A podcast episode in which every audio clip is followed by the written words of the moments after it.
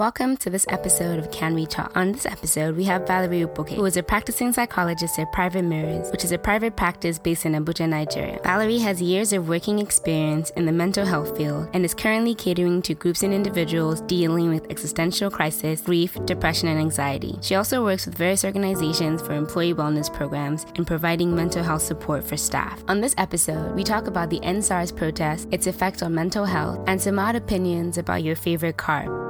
Hi, Valerie. It's nice to have you on the podcast today. How are you doing? Very well, thank you. Hello. I'm good. I'm good. How have you been? I've been fine. You know, a lot is going on with everything that happened in Nigeria. I mean, the US elections, it's been a crazy time. Mm-hmm. I can imagine, yes. Everyone is going through it right now. So, yeah, it's deep. So, as typical for the podcast, the first thing we start off with is the problematic opinion. So, Valerie, what is your problematic opinion? Okay, this would have to do with food because I'm a foodie. But I think pasta is overrated. And everyone around me just, every time I say that, it's like, what? What planet are you from?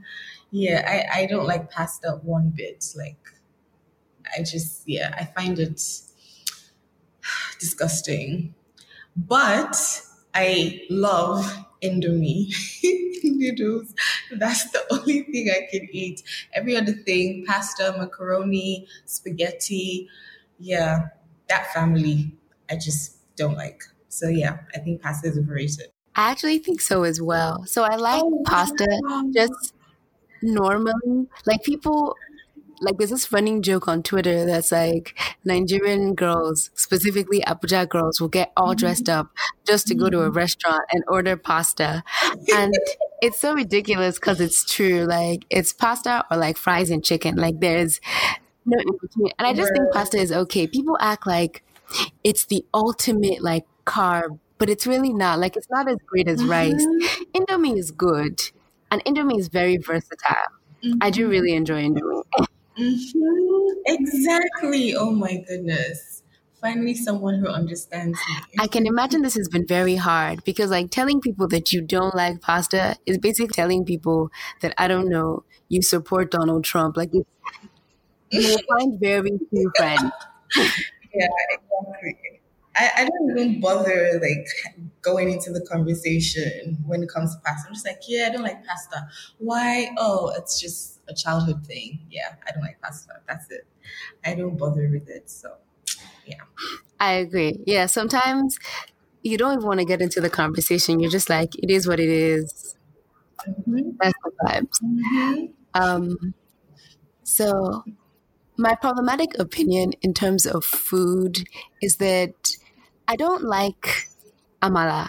I know people love it, and people are always talking about it like it's so important to their lives. But really, truly, for me, I don't enjoy it. I don't like the look of it. And maybe it's just like an optics problem. Maybe the PR around Amala is just bad because its stands are so aggressive. They don't allow anybody breathe that other people don't even want to give it a shot anymore. So mm-hmm. that's how I feel about it.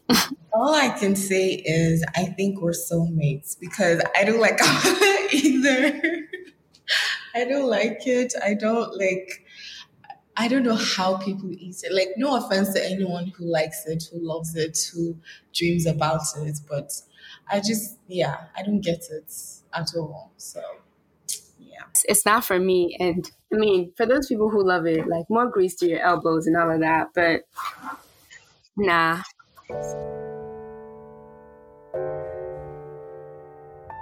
We're going to jump into the whole podcast.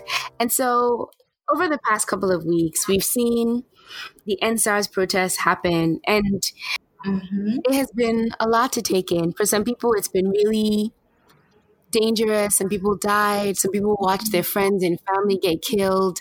Some people were just even involved in the whole process. I know I was as well.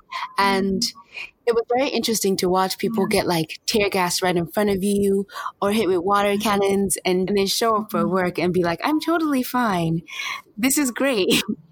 you know? So I wanted to just first of all ask like what was your whole opinion on the whole situation? How did you feel being part of it as like yeah. a young Nigerian? Honestly speaking, it was I would say it took a toll on my emotions because for a second there, you know, there was just that burst of hope and um, thinking, you know, we're about to do something great, we're about to change Nigeria. And then that happened, you know, the whole massacre. And I just, it took me a while, to be honest. It took me a couple of days to really take it in and process it. And I was just very sad and very devastated. I was angry. I don't think anger even really captures the, the, the feeling, but it was just a roller coaster of emotions for me personally. And I had really had to take the time to process what was going on to, to reboot, really. Um, and I can imagine a million other people felt the same way. You know, just to think, you know, there's there's a spark of hope, and all of a sudden it feels like it's been taken away from you.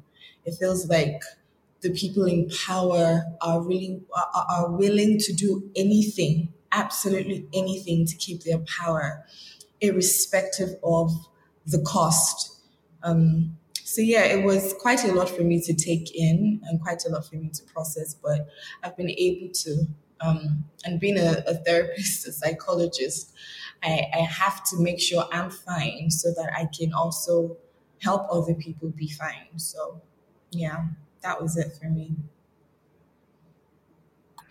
I actually completely get that. I think there's like a quote from like the Count of Monte Cristo, and I'm completely paraphrasing, but it's like only those who experience profound loss can really understand profound joy. And I feel like in this moment, it was kind of flipped mm-hmm. around. It was like this profound joy because yeah. we were like, we're going to tell the government and engage in dialogue. We're going to see some change. Yes. And then the government was just like, no it was so crazy watching your president get on TV and then threaten all of you at the same time. What I think that was like that came as a shock to everybody. Like, did he just do that? Did did he really just come on national TV, threaten everyone, and tell every other person abroad to mind your business? Like that was yeah. Right. He was kind of like, I've been so benevolent by giving you scraps. So you guys should not take mm-hmm. my kindness for weakness. And I was like, what kindness?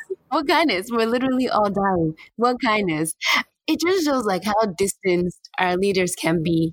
And then Nigerians did what they always do, which is make jokes when they are completely beaten down. Exactly. And it was so interesting from like my understanding, and I'm not even at all a licensed therapist or a licensed anything. That was kind of their response to this terrible occurrence and this and just their way of dealing, which kind of brings me to my first question. So for those of us, for people like me who are not professionals, how would you mm-hmm. kind of describe mm-hmm. post traumatic stress disorder? And what does that look like? Okay. Um, just for, I, I don't want us to kind of throw around words and, you know, technical words. So I'll break it down into first understanding what trauma is. And trauma is simply a response to distress, but not just any kind of distress. Um, distress that is disturbing, that is overwhelming to the point where it begins to impact functionality.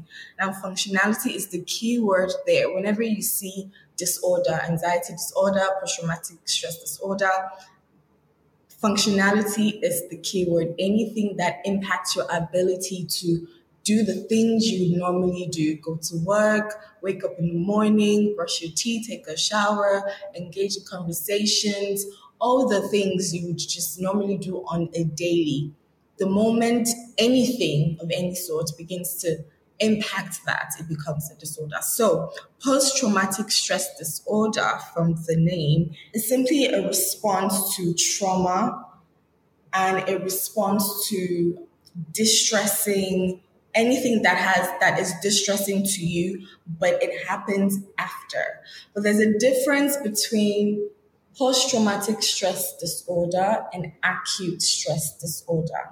Now, acute stress disorder happens immediately after. And the difference here is in the duration, right? So, acute stress disorder will take about, say, 28 days to 30 days. The moment it goes past one month, we are beginning to experience post traumatic stress disorder. I hope that's making sense. There's a difference between acute stress disorder and post traumatic stress disorder. These are both responses to trauma, but acute stress disorder happens immediately after the traumatic experience or the traumatic event and would normally, if you deal with it properly, of course, if you um, treat it appropriately, would normally go within 28 to 30 days. But post traumatic stress disorder sets in after a month. And for some people, actually, it takes months for, for them to even begin to see any sort of symptoms. So you could experience trauma, say today, and you start to experience symptoms in the next three months.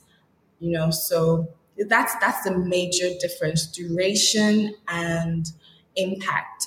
But it's also important to note that it's very much subjective. Subjective in the sense that um, it's down to the individual how they respond to the trauma. Like you said at the beginning of the podcast, there are lots of people who this happened and you know they're just back to work like nothing happened. You know they're going about their day, and that's completely normal. For some people, it's like okay, this has happened. Let's let's keep it moving. They process it for maybe one hour, one day, and they're done. For other people, it takes a toll on them. And this could be as a result of say their personality it could be as a result of genetics it could be as a result of um, their experiences past experiences so it's definitely subjective and it is down to the individual to um, respond in a certain way or in different ways that was really clear and i think really easy to understand. But are there any specific traits that people tend to notice, mm-hmm. either if this response to trauma appears in the first 28 days or later on? Are there any specific signs or symptoms? Is it different for everyone or or is everyone going to respond the exact same way? So um, I like to categorize it into emotional, cognitive, and physical and psychological.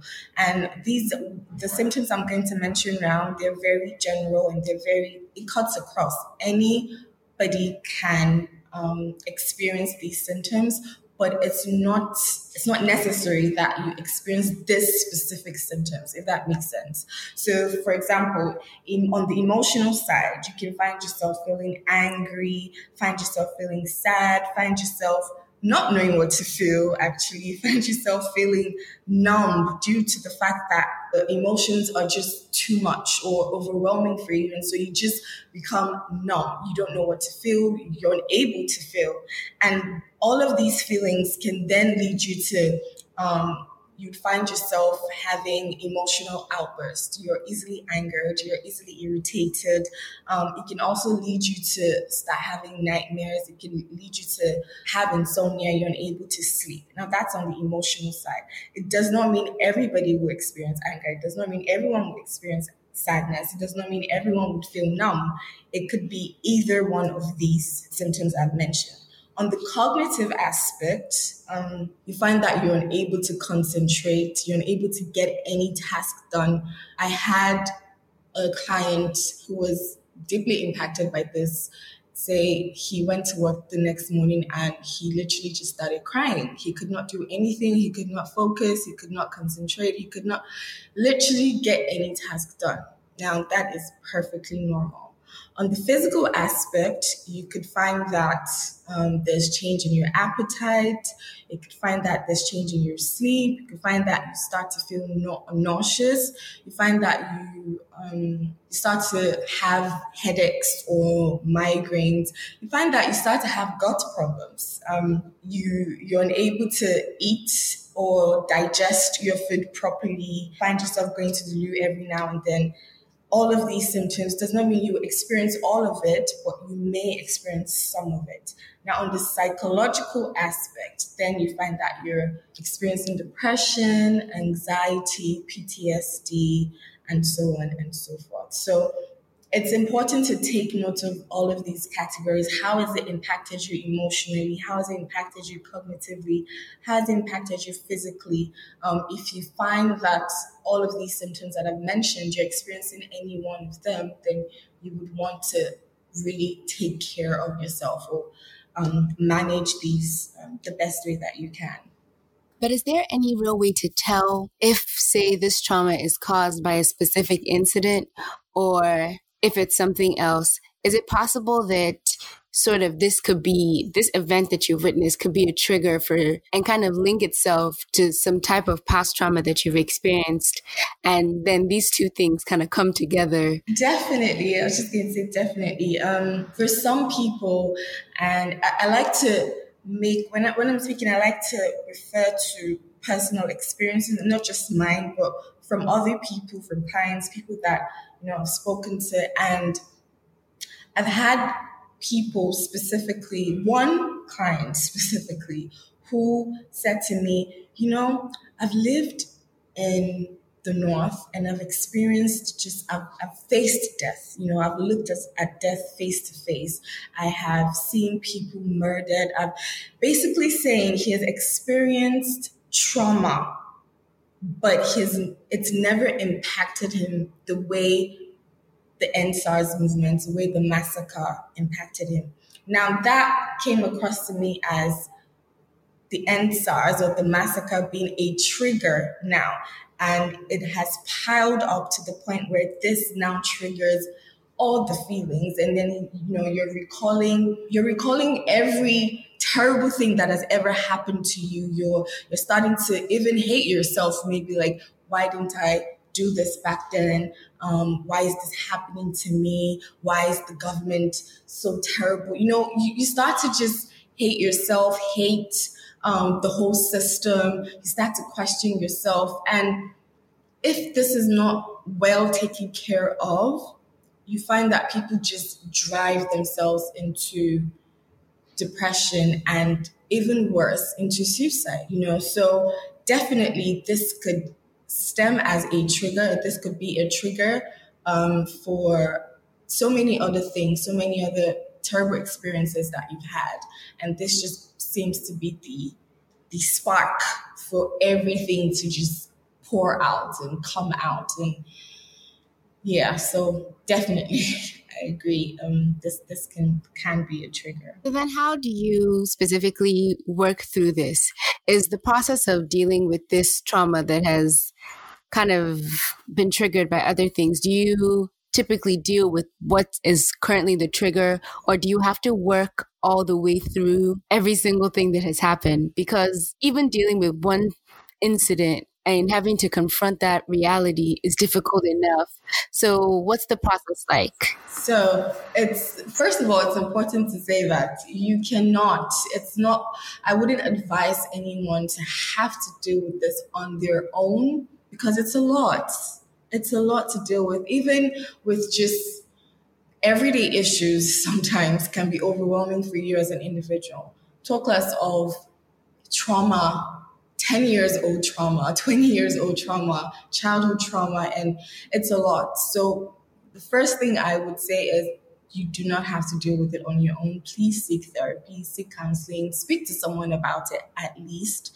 Um, and yes, in therapy, it, it might be necessary um, to work through all of it, especially if we see that these are things that are influencing your behavior on a daily if we see that these are things that are um, playing a role in your personality and who you are, in negative patterns that you probably don't even see or you're yet to see, it's it's very important that you work through them and heal from that trauma.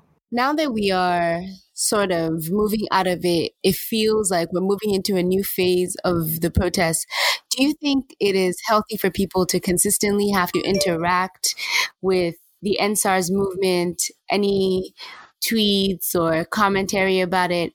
Or was or is it naturally just safer if you're going through a very difficult time to sort of distance yourself from it? Some people believe that it's important to just consistently head first face the reality of it and some people think, well, if you need distance, then take it. What would be your advice? I would say, so again, it's down to you as an individual, but I would definitely say take time out and just process everything that you're feeling at the moment. It's it can be triggering. Twitter can be a huge trigger for anyone.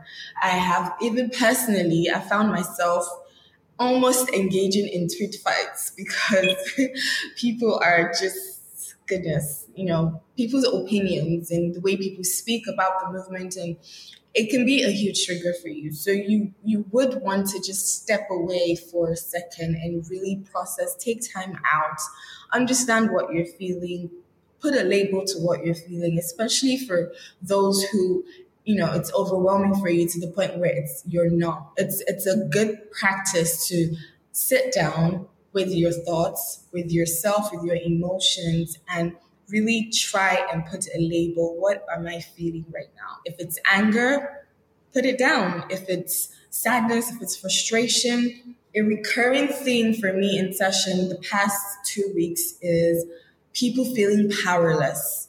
And that's perfectly normal because you feel like I had power for a second. I felt like I had power for a second. And all of a sudden, it feels like it's been taken away. It feels like there's no hope anymore in Nigeria. It feels like, what is the point of fighting? And I say to that person who may be feeling powerless right now is you still have some form of power. You still have some form of control in your everyday life. You have some form of control in the community around you, your immediate community, in your family, your friends you have that control. You may not have the power right now to change the entire country or the system, but it start you have to start somewhere. So take time out away from all of your triggers, knowing what your triggers are, of course. Um, take time out away from social media, Twitter, Instagram. Um, if you find that even having conversations in person with friends about EndSARS could be a trigger for you, then avoid it for now, you know, until you're able to process what is really going on in your mind, in your heart, and come to the point of acceptance and come to the point of, okay, I think I'm ready to go again. Okay, I think I'm ready to fight another day. And fighting another day could not is not necessarily, you know, going to Aso Villa to scream. it could be um, waking up to do the things that you would normally do. It could be waking up to um, have a conversation with a friend. It could be going out. It could be whatever it is. That is that is your power right now, and that is your control right now. The fact that you're able um, to live to fight another day, the fact that you're able to live to impact, even if it's the next person beside you, even if it's your family or your friend, you have that power right now and there's nothing wrong in using it. None at all. So yeah, I would definitely say to take time out away from Twitter, social media, any form of trigger to understand yourself and understand the process and the emotions in order for you to go again. Yeah. Yes, I completely agree. I do think if you need to take time off, definitely do that. Whatever makes you feel safe and really just protects you is the great is the best thing to do. But then this leads to another thing that I want to speak on. So a lot of people who are living to fight another day are then confronted with the reality that they can live to fight another day and other people don't have this opportunity and this is creating a new set of mm-hmm. feelings for them. So I want to speak to you about survivor's guilt. Is this something that people experience normally? Is this something that is even real in any way? And what would you say to people who are going through that? What would be your advice? It is very, very real. Very. I can't even, it's, it's very real. And in simple terms, it's simply from the name feeling guilty for surviving, feeling guilty for being alive when other people are dead, for the same cause that you were pushing for and it's very real you even you find yourself in, in trying to process everything um, like we just said earlier and trying to process everything you might find that even in moments where you're feeling a little bit happy and you're feeling a little bit like that burst of joy you would immediately think back and say I shouldn't even be happy right now. Like I don't I don't have the what's the word? Um it shouldn't it should have been me out there dead. You know, I shouldn't be smiling. I shouldn't be going out to um, enjoy the company of friends or family. So it's very real. And number one thing I would say is it is a normal, a usual experience um, for someone who has experienced any form of trauma whatsoever. And it's it's something that should I think it ties back into, you know, that whole processing, processing the feeling. It's something that can spring up negative thoughts about yourself. It's something that can drive you again into um, depression and suicide. So it's very important that you really sit back and face the reality, facing the reality, meaning, okay, I'm here. The fact that you've experienced this trauma is not your fault, number one. The fact that this has happened was not anything anybody envisaged, right? It's not anything anyone planned for. It's not your fault that people died. But you have the responsibility, you have the choice moving forward on what you do today, what you do tomorrow, what you do with your life, right? So it's very important that you face the reality of I'm alive and people are dead, but I have the opportunity to keep pushing for what I believe in. I have the opportunity to keep fighting for what I believe in. Even if I don't have it in me to fight right now, I have the opportunity to recoup. I have the opportunity to be angry. I have the opportunity to feel all of these emotions, right? And go again. as I said before. So survivor's guilt is very real and it's very normal, but it does not make you a bad person that you're alive and people are dead. Even if you we were all pushing pushing for the same cause. It does not make you a bad person that you're starting to feel alive again or you're starting to feel bursts of joy again. It does not make you a terrible person that you want to enjoy the company of your friends and your family you're here. Why not? You know? Um, so I would say take your time. Take your time to feel. I like to use the word feel and deal. Okay, take your time to feel and deal with the situation and deal with the feelings and deal with the emotions. But then, in dealing with the emotions, you have to make sure you come to the point of, I am ready and willing to live to the fullest. I am ready and willing to push again. I'm ready and willing to fight. I'm ready and willing to to engage, whatever that looks like for you. And fighting, like I said, it, it should be subjective in whatever capacity you can. If you feel like you don't want to fight anymore, that's perfectly okay as well.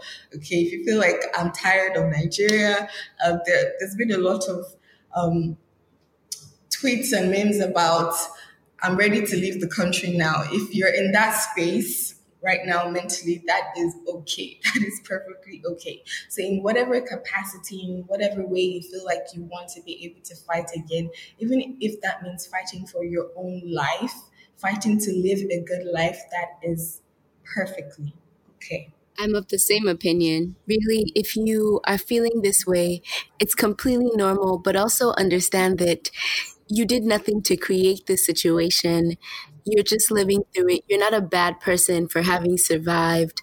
You're just a regular mm-hmm. person and you're going through this and that's okay. It's a very human feeling. And yes, just take your time through it. You know, like you said, feel and deal. But are there any specific things that people can do while they're going through this process to sort of help them deal with it? Mm-hmm. The not everybody has therapy easily accessible to them. And therapy can oftentimes be expensive. So it's really a thing about access. So, are there any things that people can mm-hmm. do to move through this in a healthy and safe way? Okay. So, I would say the one thing that every single person can do, and I believe can be helpful, is to journal. It's it's a way of pouring out and releasing those emotions. If you have no one to speak to, I would definitely say to speak to your friends, family about it, how you're feeling. But journaling is definitely a good way to just let it out. And journaling also helps you, you know, sometimes when you have all of these thoughts in your head, in your mind, it can feel overwhelming. It can feel like you have the weight of the world on your shoulder. But when you put it down on paper, you're really able to see it for what it is. You're, you, it's like you're looking at your your mind. You know, it's like you're looking at your brain just the way it is. So journaling is definitely a great way to start. Journaling, um, maybe the difficult moments of protesting, if you went out to protest, the difficult moments of um, just the whole movement for you. What was that like? How did you feel? How are you how are you feeling right now? Just just pour it out, right? Journaling. Another thing I would say is find what works for you. I say that not to en- encourage any form of unhealthy way of coping because you find that people tend to can dive into that you know taking alcohol and substance and just just abusing that just to not feel and i definitely would not advise that but um, doing what works for you in the sense that if you're someone who loves to listen to music for example use music to calm yourself if you're someone who um, maybe you love to dance, you know, move your body. That's always, always a good idea. Um, work out, exercise, do yoga, meditate, whatever you feel works for you to help you stay grounded.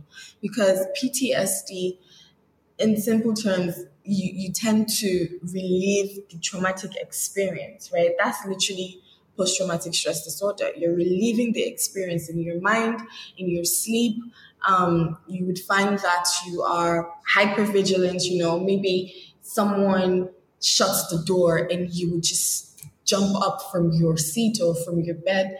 Um, so it's important that you engage in things that would keep you grounded because with with PTSD you find that you're either in those moments, living, reliving it in the past, or you're in the future, and you find yourself that find yourself feeling anxious. You know, you might experience panic attack as well, had heart palpitations, your hands are sweaty, you're unable to even step out of your house because you're scared. What if I get shot? So, doing what works for you to keep you grounded, being grounded is the most important. I would say is one of the most important thing, and one of the things I like to teach my clients is um, breath work and grounding techniques to keep you in the moment, to help you focus on the now. Where am I now?